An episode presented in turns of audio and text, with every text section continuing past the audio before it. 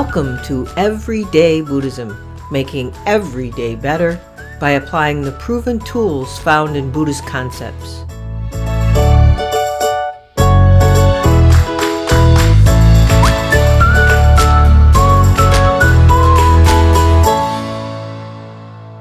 Welcome to episode 51 of Everyday Buddhism, making every day better.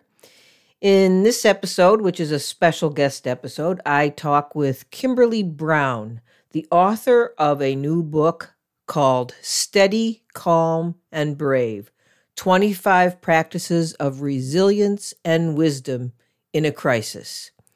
This is a book that can be a helpful handbook as we continue to navigate through the pandemic and all the related and additional traumas that 2020 has heaped upon us.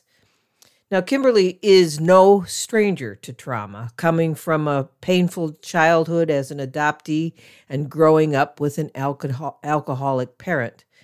And this led her to discover healthy ways of dealing with anxiety, feelings of unworthiness, panic attacks, sadness, and anger. As she puts it, she, quote, recovered her natural state of well being by practicing both traditional Buddhist techniques and modern psychotherapeutic modalities, unquote. Practices that she now leads others through in meditation and mind body therapy. And she calls that leading them to deeply engage with all aspects of their experience for integration, wholeness, and authenticity. Kimberly is a certified mindfulness teacher and student of Buddhism, and she's based in New York City. She has been leading classes, workshops, and retreats since 2011 with a teaching focus that incorporates body based mindfulness, and self compassion practices. You can find out more about her at her website, www.meditationwithheart.com. That's meditation with heart, all lowercase and all strung together. And of course, I'll post the link to her book and her website in the show notes on my website. But with that, let's get to the conversation with Kimberly. As I mentioned in the episode introduction, Kimberly is a meditation teacher in New York City who teaches at multiple groups and centers. Um, and she released her first book, Steady, Calm, and Brave 25 Practices of Resilience and Wisdom in a Crisis, this July. You know, I knew we were kindred spirits immediately when she quoted Shantideva from A Guide to the Bodhisattva's Way of Life on the first page of her book prior to the table of contents. She quoted the off off quoted, "May I be the doctor and the medicine, and may I be the nurse for all sick beings in the world until everyone is healed." You know, healing the world at this moment in time seems like an impossible job, just as the four great vows or bodhisattva vows are seemingly impossible. Um, even though many have signed up for that job, so to speak, it does seem impossible, but we keep going. Um, and that's what Kimberly seems to want to do in her the way she's contributed to it to uh, the Bodhisattva path with her book. Um, later on in her book, in the preface, she explained what drove her to write this book.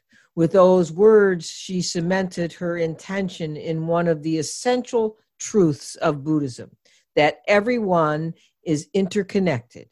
We are all interbeing, as Thich refers to it. And with that, she is encouraging us to look within to find strength and to find the acceptance we need to keep going. The words she wrote were, quote, when I saw my students, friends, and neighbors and family afraid, disheartened, and sad, I wrote it in hopes that will not only help them and you reduce stress, deal with difficult emotions, and care for yourself and your loved ones during a painful time, but it will help you recognize your gifts your deep wisdom, compassion, and courage. These gifts, your words, your actions, and presence, can help reveal our healthy and equitable world. Remember, only everyone can save us, and we're everyone. Unquote. Kimberly offers some practical yet powerful medicine for all of us, shaken and unsteady from the events of the two, of 2020 in her book in her book, which I consider a true bodhisattva offering. I will read one of the glowing reviews of her book, and this one from the Venerable Robina Courtin. Quote, here is grounded, kind, kind advice from a good spiritual friend. We need wise ways to think, especially now in these fraught times, because by helping ourselves, we can then help others. And so, with that, and without further delay on my part, let's get to the conversation with Kimberly. Hi, Kimberly. Thanks so much for joining me on the podcast. Wendy, hello. What a beautiful introduction. Thank you. you're you're welcome. Um, as I mentioned, excuse me, in our chat briefly before we started recording, um, I told you I read your beautiful book and I have practiced with it too. It has been a help and a frequent go to aid for my practice. So thank you. Um, and in one of your bios, I read that as a meditation teacher, you emphasize the power of compassion and kindness meditation, which I love, and that you call on your studies in both the Tibetan and Insight schools of Buddhism. But you also incorporate body based mindfulness and self compassion exercises as a certified mind body therapist. So, can you say a little more?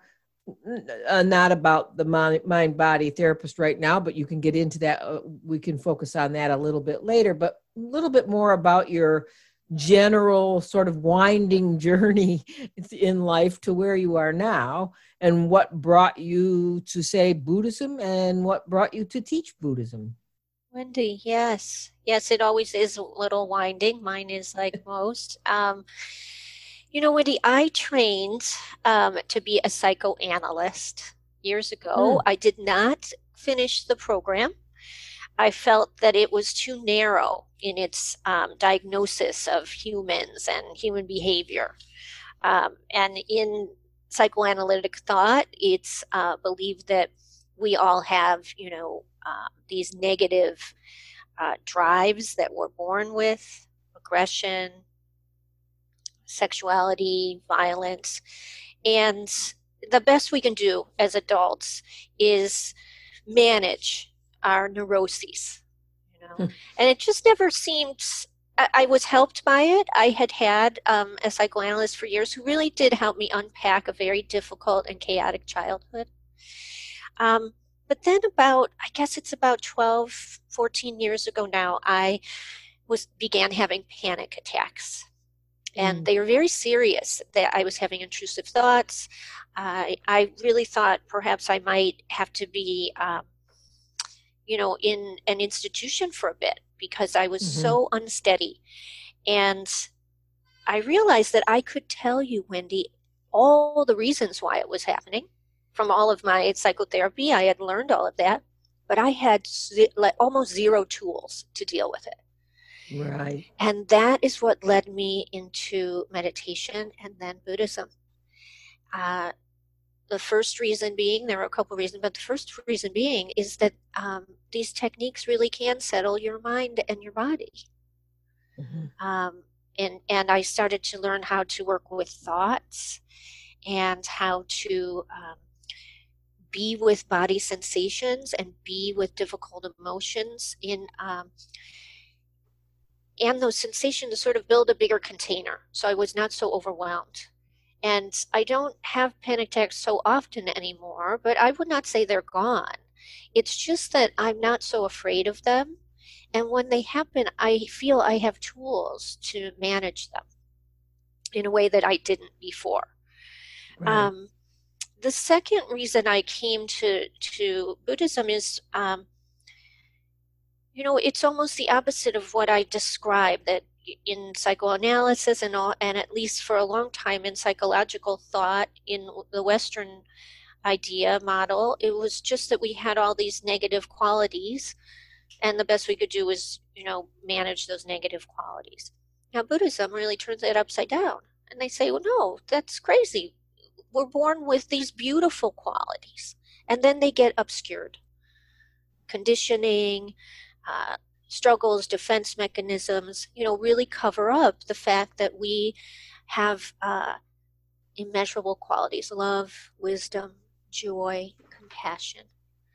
And that really drew me, especially Shantideva. My goodness, he the way he writes, you know, we all, all of us could be the greatest bodhisattvas. You know, it's not outside of our reach, and that really is inspiring to me. And it's such a more hopeful and I believe a more accurate um, description of my experience of myself and of other people.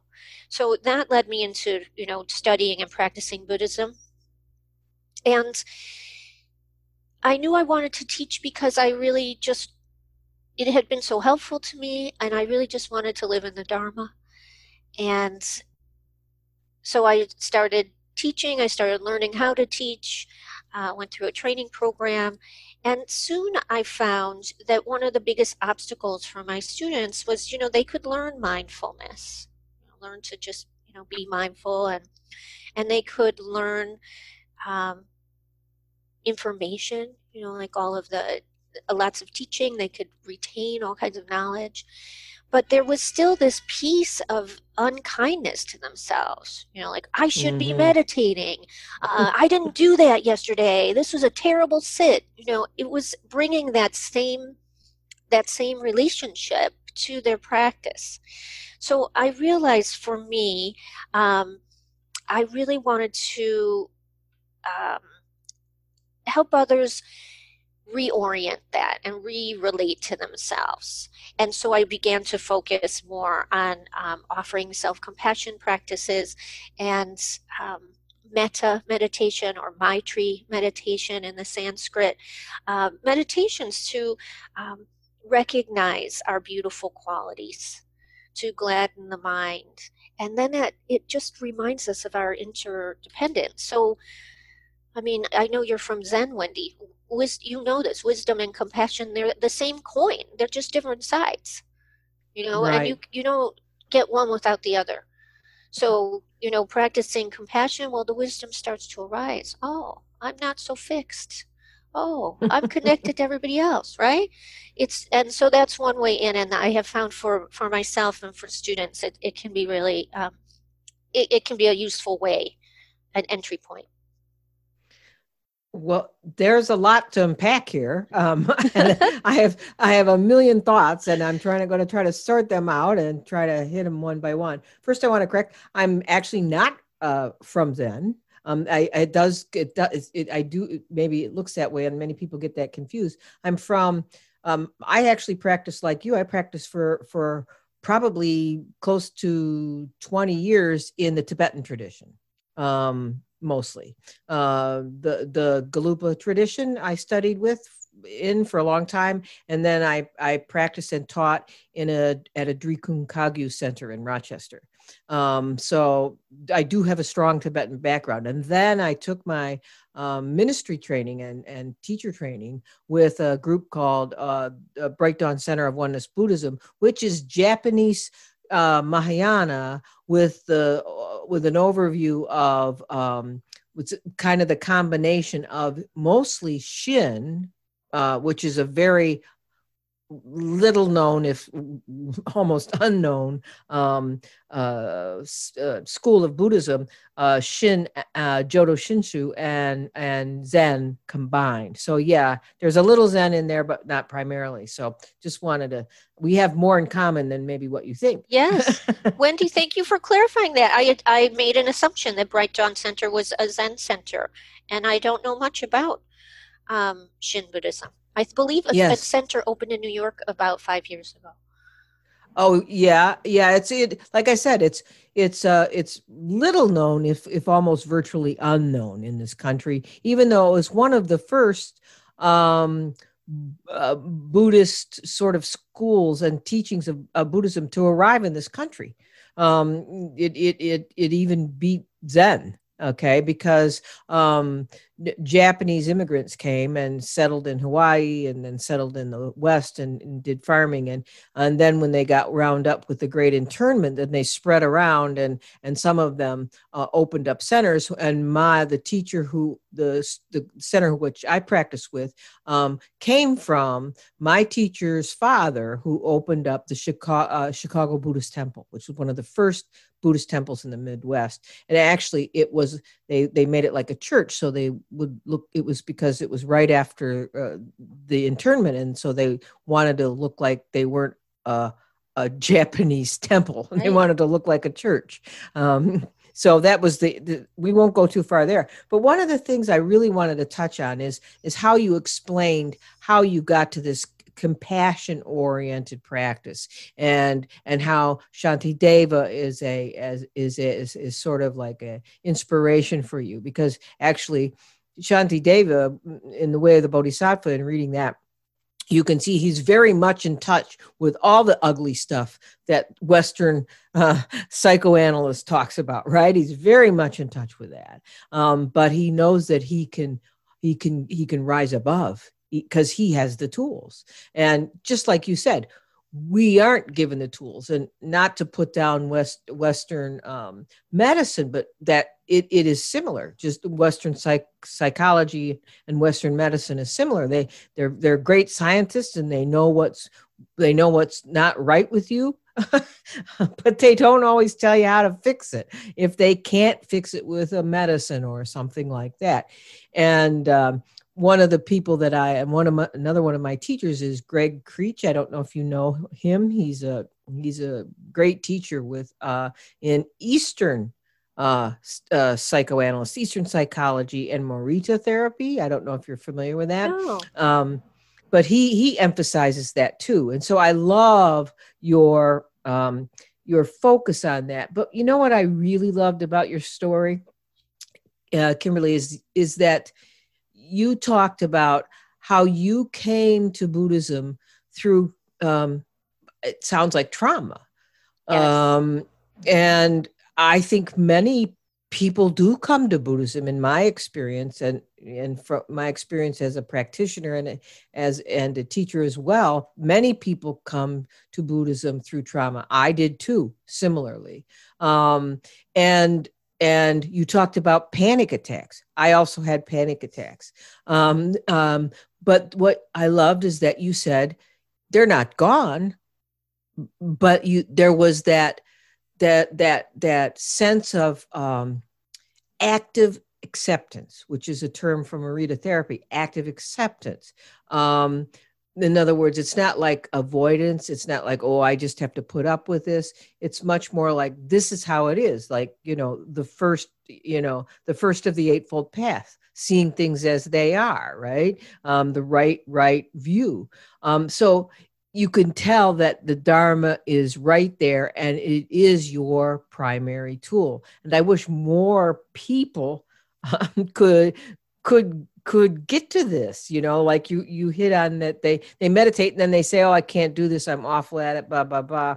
Um, so do you want to say more about what your experience has been in teaching through this through these techniques and through this methodology and, and through your honesty? Yes yes. Well when i first started teaching um, i stuck with kind of a, a mindfulness and uh, practice, awareness of breath, maybe a sh- right. you know shamatha, and maybe opening up a little bit to mindfulness practice, and and that was great. You know, we I did that for about four years of my teaching, taught a lot of beginners. I I feel that it was successful, and you know, people reported feeling more relaxed, feeling less stressed. You know, many started to have more of an interest in their mind, right, and Buddhist thought. And then as I practiced um, compassion meditations, which was not my initial um, practice. When I first started learning Buddhism, I learned, um,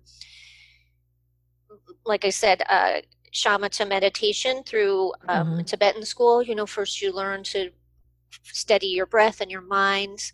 Um, with kind of a focused awareness, right? And then right. I was learning visualizations. Um, so I was teaching mainly just the, the, the one pointed awareness, breath meditations. And as I then, about five years into my practice, adopted metta or loving kindness practice, um, which I learned from Sharon Salzberg, the teacher Sharon, Salzberg. And right. I started practicing it and I started to see a softening in myself, a softening toward um, who I was, toward the feelings I had. And this word or this phrase, active acceptance, you know, it's very beautiful that that notion. Uh, I've heard it said allowing or right. being with, right? But that right. not fighting with one's experience. A, a teacher once said, not going to war with yourself. that I, that was so unknown to me even throughout my practice and that started to occur just sort of naturally through the, the compassion practices and and then i began to feel confident enough to offer them to students and what was amazing to me is people would be transformed very quickly and what i mean was unlike you know teaching just breath meditation concentration or mindfulness, when people came and did metta practice with me, I mean, I had one man come in, he was in a breakup. He was so filled with hate toward the person who broke up with him. Non meditator. Came to, I used to teach every Friday night in the city. Third Friday night, he came up to me and said, You know, I just want you to know I do not feel as hateful as I did. And I thought, wow. oh, that's wow. That to me, that's amazing. I've ne- I never heard wow. that in in mindfulness practice. Now I don't know how concentrated his mind was or anything like that, but it didn't matter to me because somehow he was, you know, healing and relating to himself and the world in a different way. I had one student who was a very stressed out NYU student, a very young man, maybe 20. Uh, and again, he was at the Friday nights, and maybe his third session on a Friday night. When we practice metta or maitri practice, the conventional way or the traditional way from the Buddhist canon is that you offer these phrases to yourself, to someone you love, to um, someone who's been good to you, to strangers, and to enemies. So we used to practice all of them these Friday nights. And the student, uh, maybe it was his first, second session, he said, You know, I can't think of a stranger. Now we live in New York City and he was going to NYU, right? Yeah, really. And what I realized later after getting to know him, he was so stressed out. He was so anxious. Like he couldn't even see anybody around him, right? Wow. So about six months, he stayed for a long time. And about six months into it, he said to me, You know, today I really saw the stranger and I really felt like, wow, I'd like to help you. That's to me, that's amazing. So these practices, all all of the Buddhist practices are um, useful and great tools. And you know, they say there are eighty-four thousand doors. right. right. So I am not suggesting one way is better than another. Um, I'm just saying that this particular practice has been super helpful to me, and and for some people, it can be a real way in. Yeah, and you know, I do think, um, although Sharon Salzberg seems to be the master teacher of a metta practice, um, in, in, my mind. I, I mean, I, there could be many, many others, but um, I think she popularized it in a way that many have not. And um, I still don't think, and I could be wrong, but from my, you know, just, just, you know, broad observation, um, it's it's only been recently that Metta has sort of started to uh, leak its way into um, the conversation about Buddhist practices, right? Um, most people, uh, you know, want to get blissed out, uh, or they have this sort of a, a weird image of what a meditator, a Buddhist meditator is, or what a Buddhist is, um, um, and and it's all you know sitting there blissed out, and then when they try meditation, they're they're the farthest thing from blissed out. Um, but even if they get to the point where they are a meditator and it's working for them, um, metta practice, I think, and maybe it's our culture, I'm not sure, and I'd like your thoughts on this, is um, why my experience is that meta metta practice is like kind of uncomfortable for people in the West. Yes. You see, yes. Is that true? I think you're totally right, Wendy, and you're. I believe you're absolutely spot on that it's only in the last few years that you you hear a little bit more and more about it. Um, I know that I came to it. I don't know, like a dozen years ago, 14 years ago, and immediately thought, well, this isn't the real deal. The real deal is, you know, like I'm going to learn Vajrayana practices. That's the real deal. Or I'm going to, you know, right? I'm going to do nature of mind. Um, and so I really had a bias against it. And I think it was because it made me uncomfortable. Uh, I remember feeling like, well, this is stupid. Why would I wish myself well when there's all these people struggling, you know? Um, and in many places, it was also taught as, as sort of the diminutive uh, practice. Yeah. Did you notice that too, Wendy? Like, not explicitly. No, not explicitly, but I do think, well, especially if you come from Vajrayana, which we both do, um, it, it, was all about nature of mind, or you know, you know, achieving that oneness with the with the guru in your visualization and so forth, and and and it was all about being something other than you. In my mind, that's how it felt. I know I'm misrepresenting it. So I understand. All, I, I had you, similar, Wendy. Yes. Yeah, I don't want all the Vajrayana practitioners to jump down my throat here, but um, that's how it felt to me. And it, that, in that feeling, I, I, I never could get past that truly. That's one of the reasons why I left Vajrayana. And now I see it is not about Vajrayana. It was about me uh, you know um, but yeah i think it is sort of was or was thought more or taught as a diminutive or you know lesser than um, practice uh, than the nature of mind or even even insight meditation and vipassana. Um, so yeah it's weird and i have had other people say actually i even heard dan harris on um, 10% happier. Mm-hmm. you familiar with that? Yes. Yeah he he he learned uh, metta practice from Sharon Salzberg, who I think is one of his teachers on his app. Um, but he talked about how weird it was, how f- weird it felt to like wish himself may he be happy right it's like how uncomfortable that felt and the more and more he practiced with it the more comfortable it got but you know some people i think can never overcome that first weirdness of it right? Yeah i think so too or they like me i practiced other things and then came back to it you know and realized oh okay maybe there is something here for me um in that practice but yes and sometimes you know i would go to sits with different teachers in the city and you know they would lead a mindfulness and then end with a few minutes of metta so it was just always like, well, this isn't, you wouldn't really do this as your practice. Um, and and it's interesting you say about the uh, being uncomfortable because I think that is that's a big part of it, and that discomfort is it's a warning, really, that it, it you know if we're ah. living in a society in which we are uncomfortable offering ourselves, you know, uh, um, wishes of happiness wishes of good health, wishes of, you know, having a, an easeful life, there's a problem.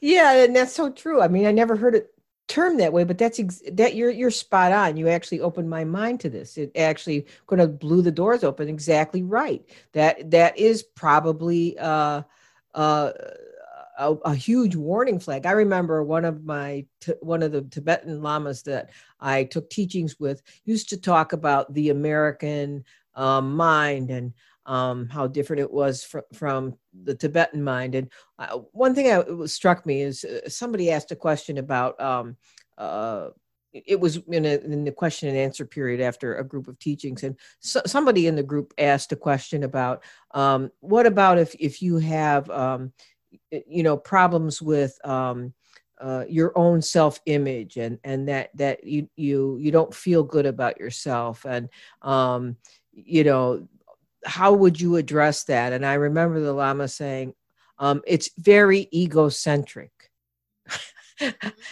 It it drove it made people nuts in in in in the group. But i think that's also related to this is like um we are so focused on improvement right? Um even in in our work culture and in our actual personal culture on you know um, getting on the peloton and and uh, um, in uh, performance metrics within within corporate organizations. And improvement is the is the goal you know uh, comp- compassion and uh, uh, kindness is wouldn't even enter into into the equation. Yeah yeah exactly. And and that idea of it being egocentric it's as if we either are are thinking we're so great we're so grandiose we're so narcissistic and that's one way to just be caught up in self or we're the worst we're terrible we need to right. get better. I, you know, I'm not fast enough, smart enough, rich enough, and that's it's just again another side of a, the coin in this. Right. Yeah. I uh, in working with uh, the Gregg Krech, who I mentioned earlier. Uh, Gregg, I'm sorry I keep dinging you here today, but um, in working with Gregg Krech, I asked him about perfectionism because I have problems with perfectionism, and he said, um, he said uh, that's that's a subtle sign of egoism and you got to get over yourself mm-hmm. and it, it was such a slap in the face but it is it, it it's just what you're talking about and boy you know this all i know we're kind of going around in circles on this but one thing i want i sort of want to grab the tail of this and, and drag it somewhere else and say okay here we are in the middle of this pandemic and i i think many people have learned a lot of lessons in the last geez, how many months has it been? Seven months. Seven uh, months. Yeah. Yeah, yeah. It's, it's, scary, isn't it? Um, it, uh, so in seven months, uh, you know, one thing we certainly learned about is that we have to, or maybe we've learned, or we're trying to learn is, is getting comfortable and making friends with uncertainty. Um, uh, that, that and like it's like what we're learning is the three marks of existence right? Not because we asked to learn it because it's being forced down our throat in these mm-hmm. last seven months right? Um, so it's like we're, we're learning impermanence you know um, and, and, we're learning interdependence and we're learning that uh, uh, nothing is as discrete and steady as we thought it was or emptiness including ourselves. So there you know we have to learn that the future is uncertain or that there is no future in the way that we think it is. So grabbing what we were talking about and pulling it into what we're dealing with in these last seven months um this one thing that really has helped if we can do it although it doesn't look like people are doing it because of the divisive nature of our country right now and maybe it's because of the election but one thing that i think some of us are learning is to open our hearts to the other. I think you, so do you too. See it? I do, Wendy, and I think um, I think as this pandemic continues and the United States is does not have a, a, an appropriate response to it, I believe that people just ordinary people are seeing how this divisiveness is preventing all of us from taking care of each other. Ex- yeah, um, yeah. Right. We're all affected. When the president gets the, the, you know, the coronavirus, everyone's affected by that. And right. we can all see it. And if we're going to be divisive about it and either deny it and say it's not happening or, you know, most of us know that's not true, almost all of us. And that um, digging in our heels and and saying you're right, you're wrong, who's to blame. It's it has not been an effective response, and a lot of people are su- we're all suffering, some really badly, right?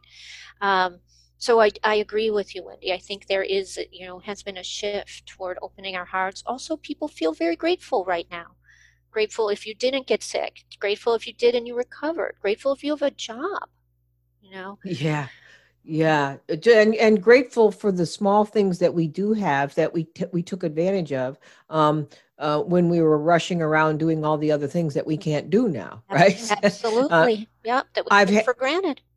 Yeah, I've had so many people tell me that they actually noticed the change of seasons in a way they never noticed it before, like the the greening around them in the trees in the spring. I think you even mentioned that in your book. Now that I think Did. about it, Yeah. okay. So, um, um, and I've and I had a lot of people telling me that because they never had the time to look. Yeah. They never had the time to see the beauty of it, and and and also it's like one of the things that is, is taught a lot of people. I know it's taught me you know we're always learning everything over and over again. One of the things it's taught me is that uh, it's it's like I, I read a, a a counselor say that you need to be able to hold hope in one hand and despair in the other right? And we are living in a time where we're holding both of those things and and it, it's it's it's it's really um, uh, a disconnect a mental disconnect. Yet at the same time if you look at how you're living your life it's like so you can be freaked out you can do be doing doom, doom scrolling during the night you can not have any sleep but the next morning you can get up and take a walk and feel completely filled with gratitude and bliss. Yeah. Yeah so yeah it's uh it's it's uh some people i think are noticing that. Yes. i don't know. I think so um, too so now I want to, I know earlier I, I mentioned that I have been practicing with your book. Um, and in practicing with your book, I was particularly struck by the wisdom that uh, really it I that's the word wisdom guiding the chapter choices for the 25 chapters and practices. Um, they were all so spot on, so applicable to the fears and insecurities and anxiousness that almost all of us feel except for maybe the most dis- disenfranchised who are just, you know, traumatized by it all. You know, I've written a book and I know from experience that organizing and structuring the writing was the most challenging part of getting the book ready for release, except for editing, of course. I'm sure you will agree with me on that. That was the worst. Um, but how did you arrive at these particular practices and your insight into the issues they address?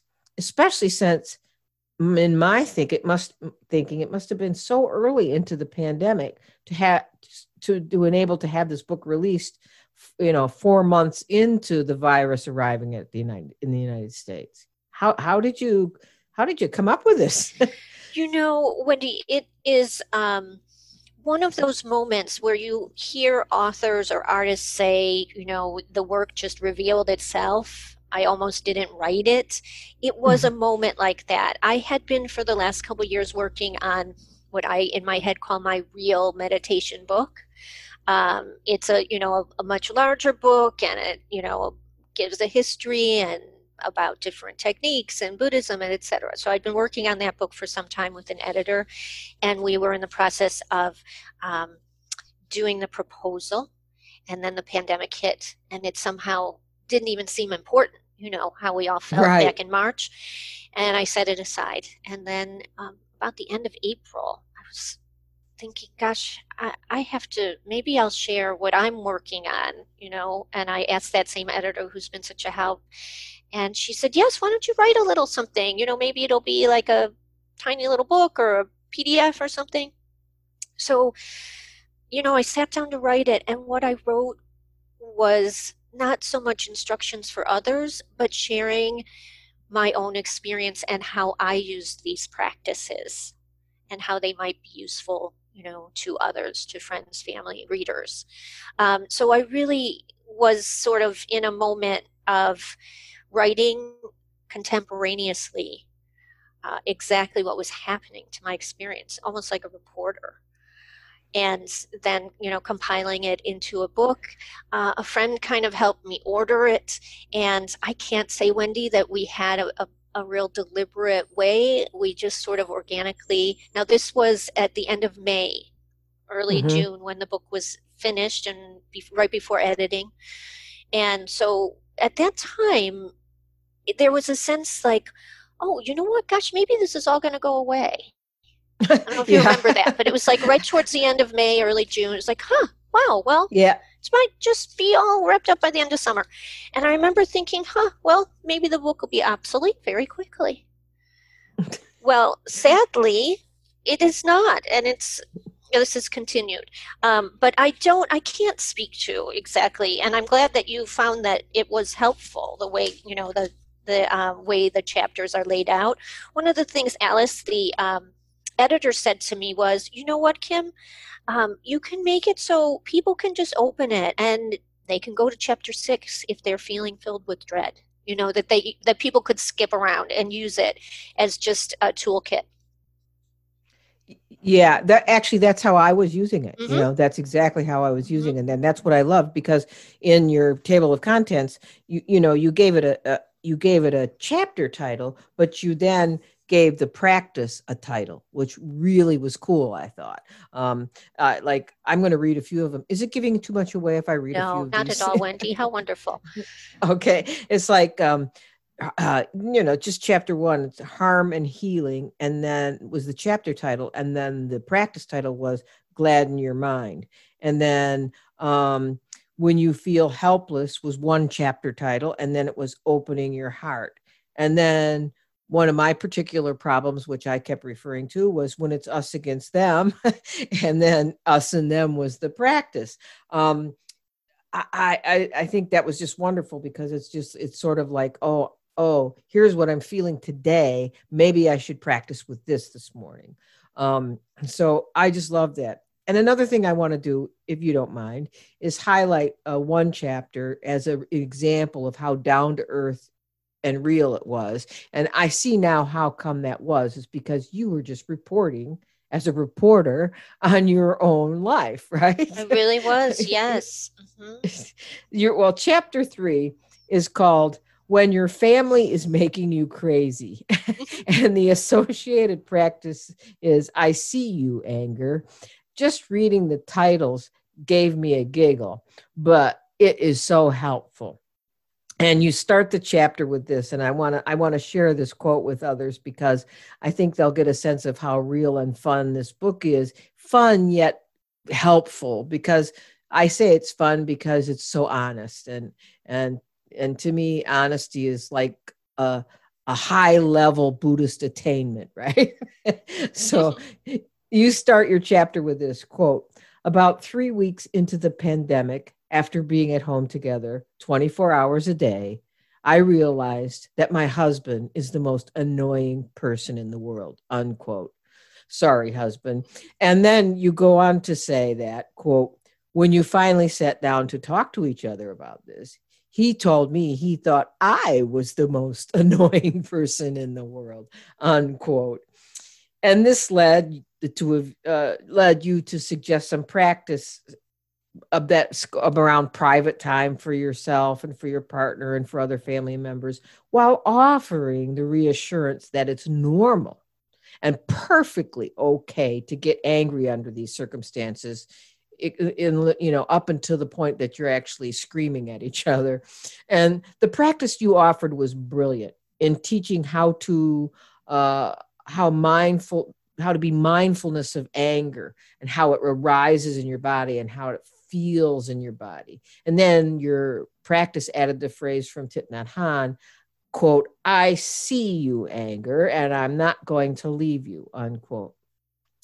So this then leads us back into hone in on how you incorporated both self-compassion and so metta for yourself and body awareness into all of your practices. Maybe not all of them but most of them there was it was a strong emphasis on body awareness. Can you talk more about what seems to be your focus? We know we we touched on it a little at the beginning of both of those areas of self-compassion and body-based mindfulness. Um, I know those are essentially the primary. They seem, I might might be putting words into your mouth, the primary focus of your teachings, and um, and it, did you incorporate this body based mindfulness more because you were speaking to an audience who is essentially going through trauma or is this how you pretty much do it now? This is how i pretty much do it now. Um, earlier i mentioned that students um, often will approach their practice as um, something they have to do and they're not doing it right and they're not doing it properly and yet they're very good at you know bringing in information and knowledge. Um, and part of that i believe stems from being out of touch with the body um, in part. Um, mm-hmm. because to be um, embodied i mean that's that's part of the point of, of buddhist practice it, the mind body is it, they're not separate and the body gives us information um, about what we're feeling what we're thinking. Uh, it's it's wisdom to know what's happening. There's an old zen saying that says something like mm, wisdom is eating when you're hungry and sleeping when you're tired. Well mm-hmm. how many of us do that you know? Um, and so one way that you can quickly tap into if you're hungry or tired is to just start to pay attention to your body and i think wendy that in our modern life we've lost touch with our body I would guess that 2,600 years ago, when the Buddha was teaching, or you know, a thousand years ago, when Tibetans and Zen people were training, that they were not so far removed. Um, right. Life was very different. So, but now we've somehow become very heady. You know, all the information and much of what we consume has to do with stories and news and information, and we plus we really value it. Uh, so we're really out of touch with our bodies. I think I, I have been, and it was something I really needed to learn. And a, a lot of people I know um, struggle with it. So that was one of the reasons for this, especially this book and what was going on, is a lot of what I was feeling was super embodied. I mean, it was a terrifying time, and, and it still is in many, in more ways even now. And to one way to demonstrate compassion is to simply be with what's arising. And what you said earlier about what was that phrase? Active acceptance. Active acceptance, yeah. That mm-hmm. has to also be applied to body sensation. Mm-hmm. You know, that's part of it too. Being a big, a big enough container. Well, yeah, I have anger, and I could sit with it and feel what that's like, but I don't have to throw it at you because I can't sit with it. You know. Right. Right. Well, you know, I'm wondering, and this is just an idle thought that I just had, and and so we don't have to go too far. But just because you per, you shared your personal experience of having panic attacks, and I had panic attacks too, where I I can em- empathize entirely. Um, did you think you got more and you may not have an answer to this because i don't think we always know um, the trajectory of our lives as if it was a logical thing to figure out. Um, but did you do you think you went into sort of this mind body practitioner area along with your mindfulness practitioner and buddhist teacher area because of listening to your body during panic attacks Absolutely, Wendy. Absolutely. And it's, you know, a teacher told me years ago something like if you can heal a suffering that you have, then you could help someone else heal that same suffering. And he said something like, if I broke my leg, I could, you know, give you good advice if you broke your leg. You know, how I went through it, how right how I managed it, how I did my physical therapy. He said, but if if I didn't have that suffering, I couldn't really help you with it. And he was talking about our own, you know, our personal uh, struggles, and that as a teacher, we can use what has helped us heal, help others. So, absolutely, Wendy. You know, I had been very, um, it had given me a lot of power and wisdom and compassion for me to come into my body when as someone who had had a tra- you know traumatic childhood um, i wasn't really in it. Right.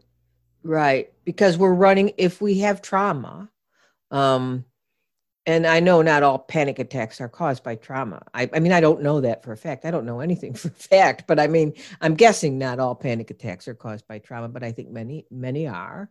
Um we're typically when we have stuff like that, we run away.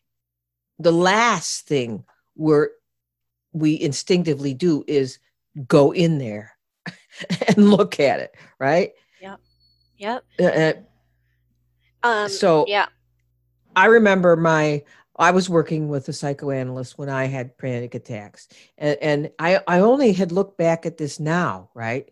Like when I had some trauma retriggered during the pandemic. And I only looked back at her advice during that time and this was a long time ago i was in my 20s and you know i'm i'm like almost 68 now and i remember her advice as clearly as if it was yesterday she said uh, when you feel a panic attack coming on don't don't fight it okay don't fight it except that and she i mean wow that was so wise it was wise when you were lucky yep yeah. She said, go with it. And then she would tell me, she said, then go out the door and run around the block, take a tennis ball and throw it against a wall.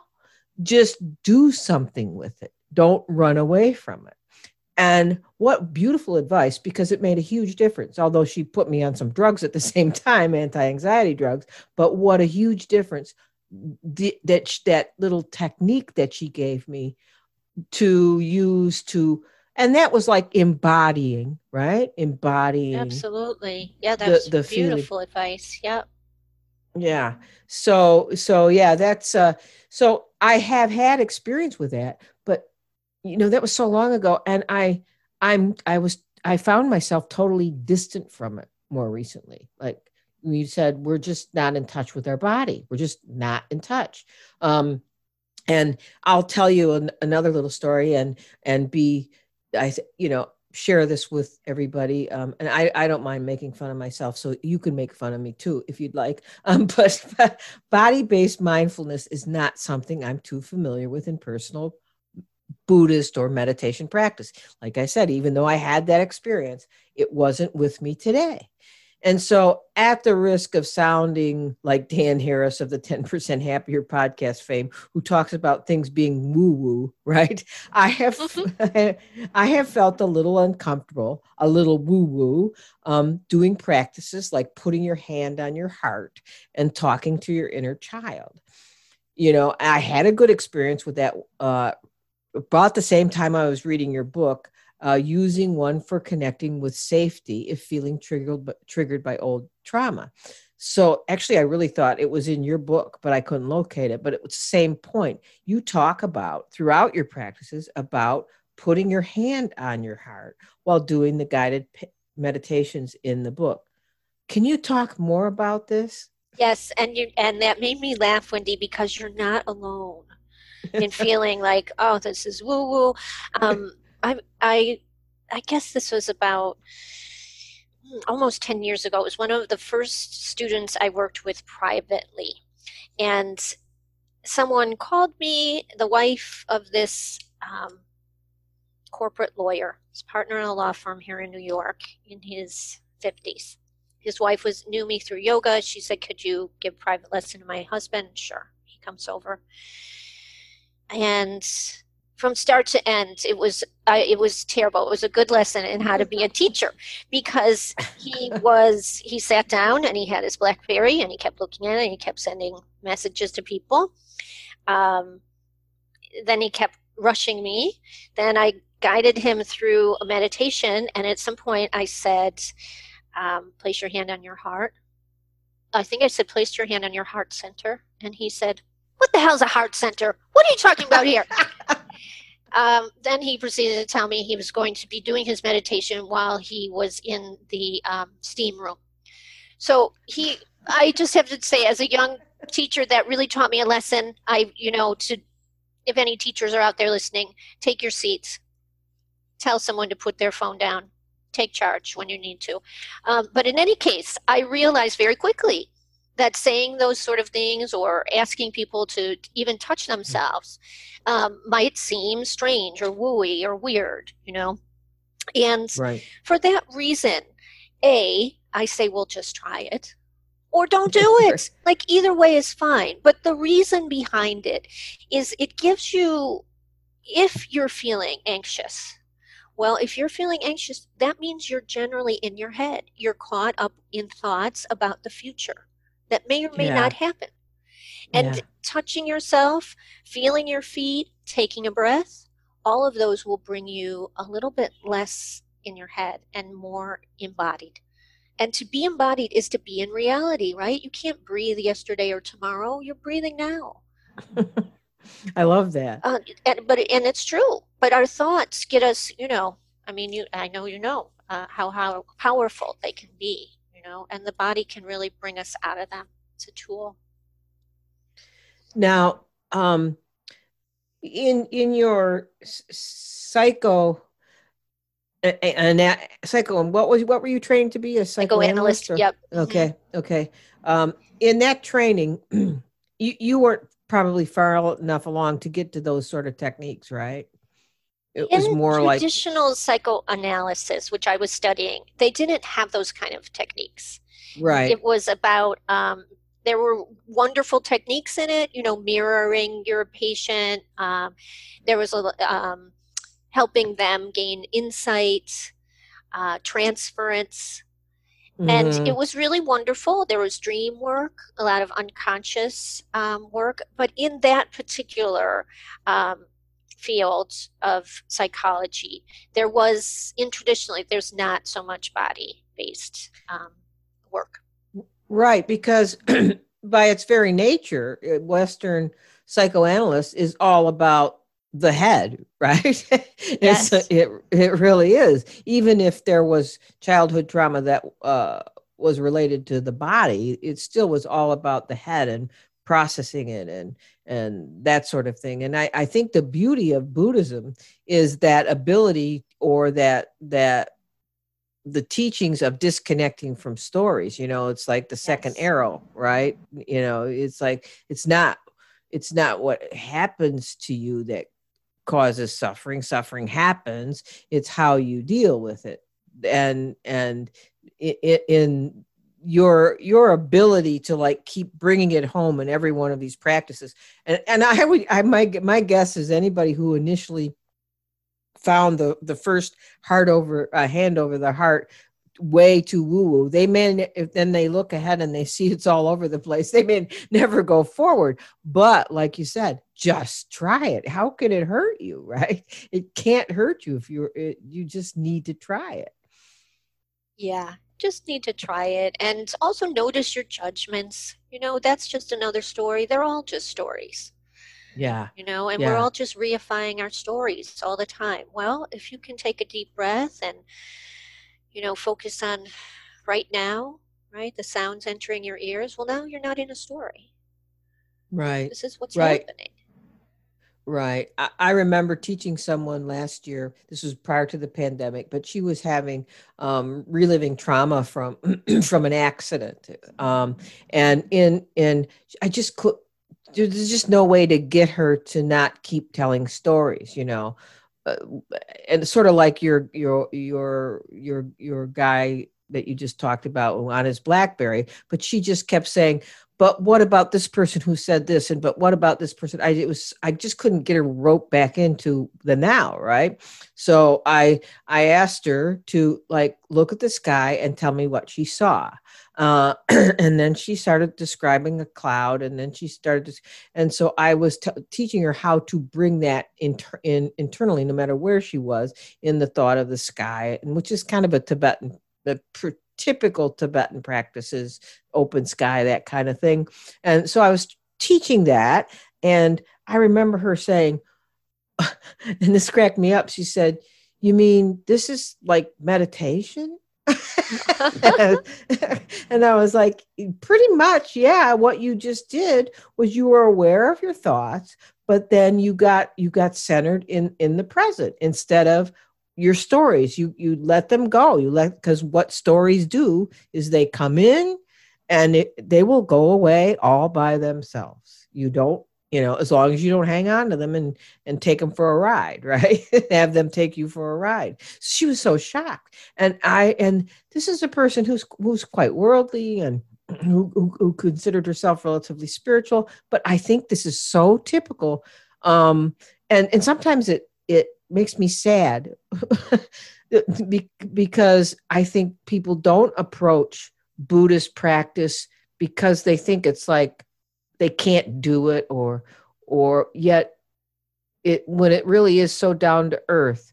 Uh, do you ever feel sad like that yes, me. I agree with you. There are so many pervasive misconceptions about meditation in general, and certainly about Buddhism and Buddhist meditation. And the idea that somehow we would have this blank mind with no thoughts, you know, that's one I hear a lot. Oh, I can't do it. I have too many thoughts. Or, right. Or that, or there, you know, as you just experienced with this student, it's about the quality of attention, about holding your attention about being able, I mean, part of freedom is choosing where you get to place your attention. Most of us, that's what conditioning does and habit. It just brings us our attention back to the same place, but we can rewire that. Um, and that is by learning how to direct our attention. And that's beautiful to ask someone just to look at the sky. It's right there. It's so immediate. It's happening. You know. Right. Yeah, that's really wonderful. That and that embodies you right away. It does. And you know what you just said is it gives it's something about it. It it gives you hope because you can at any time redirect your attention.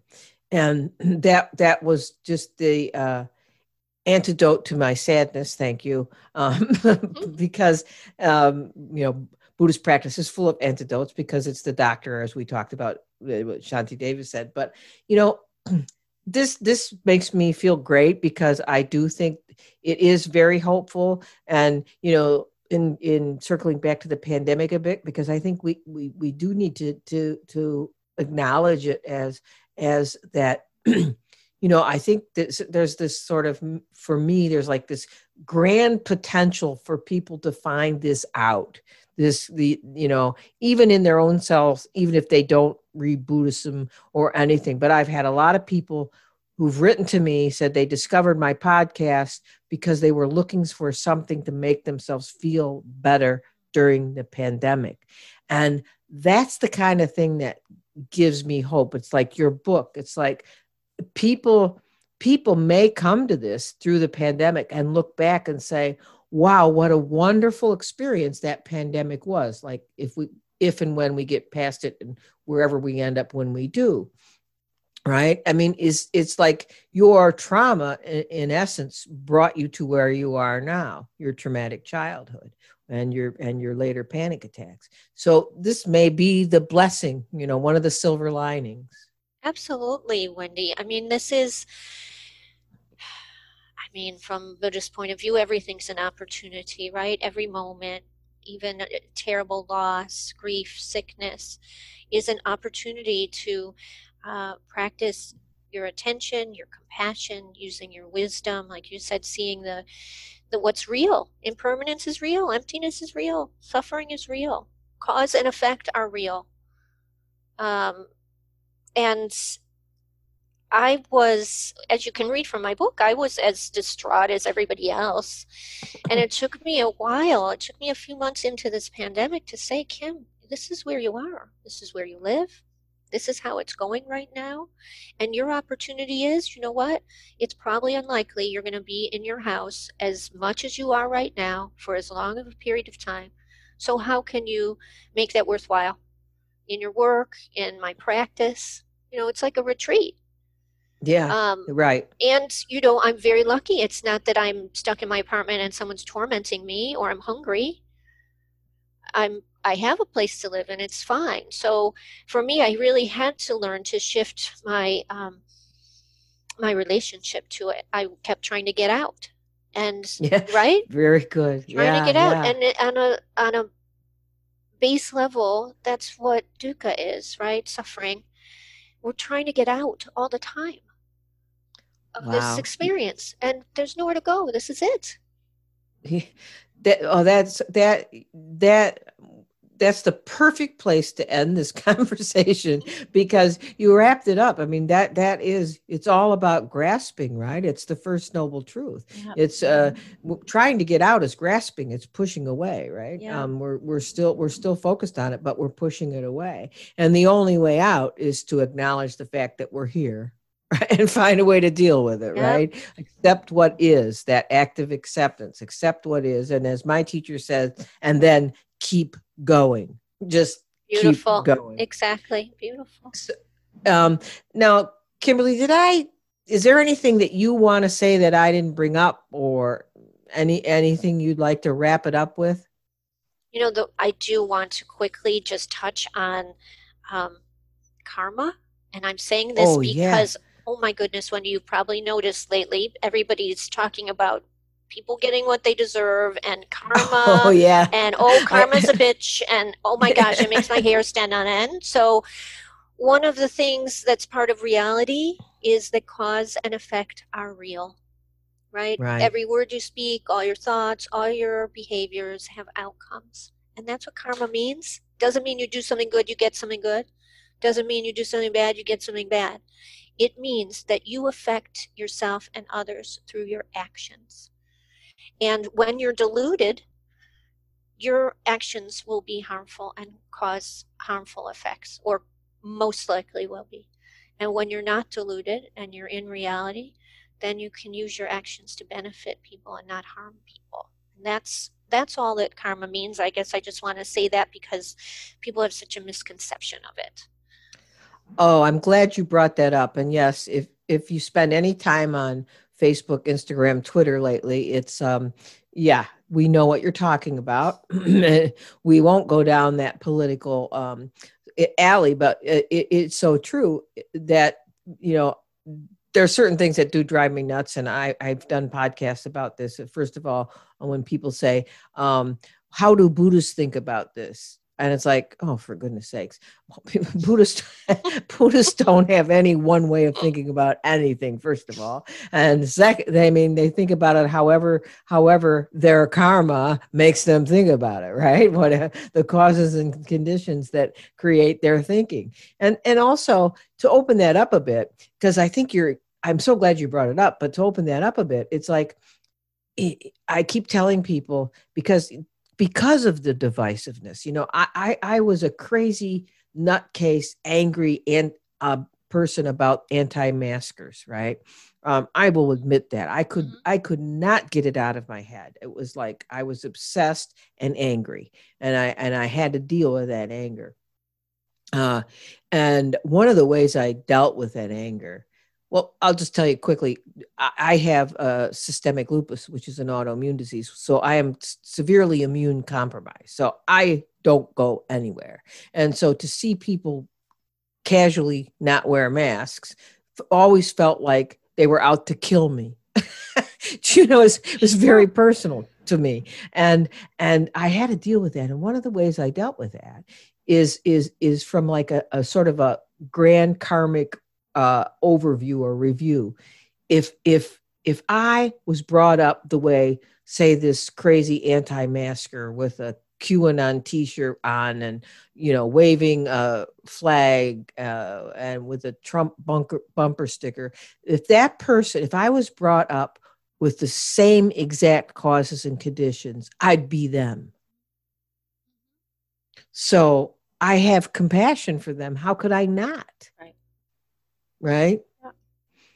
so thank you for that karma uh karma karma karma yes um uh, so uh, and is there anything else you'd like to bring up or No, I just want to thank you. This has really been such a joy to oh yes and talk with you. You, and you you too kimberly. I i so much enjoyed it. I, and everybody's got to get that book steady calm and brave 25 practices of resilience and wisdom in a crisis. And also we all look forward to the masterpiece that you're working on um, that you put aside because of the pandemic. I'm sure at some point you're going to be back at it if you're not at it already. Um, now now that this thing isn't over right? Uh, so thank you so much kimberly. And um, it was a joy to have you on the show. Bye, Wendy. Bye, everybody. I hope you enjoyed the conversation with Kimberly and will check out her book. If there was ever a time we needed to learn how to be steady, calm, and brave, it is now. And don't forget, I'm looking for input from Everyday Buddhism podcast listeners on how you are finding ways to be steadier, calmer, and braver. I've received a few emails, but would love to hear from more of you about how you are coping. Where have you found support? What are some of the resilience building practices or activities you have incorporated in your lives that have helped you walk through the troubled times we're living in. Please email your insights or comments to Wendy Shinyo at everyday buddhism.com. That's Wendy Shinyo, all strung together lowercase, at everyday buddhism.com with the subject line, How I'm Coping. I will reach out to schedule a time to talk with you, possibly, and then possibly schedule a podcast interview with you and a couple other listeners. I look forward to hearing from you. And so that's it for this episode. And as a reminder, as usual, don't forget that there are many ways to join me and others in either the private donation supported everyday sangha which meets every other week virtually via zoom on thursday evenings at 7.30 p.m us eastern time or our free public open sangha which will now be held every month meeting virtually via zoom on wednesday evenings at 7.30 p.m with levi shinyo sensei until next time Keep finding ways to make yours and everyone's days better.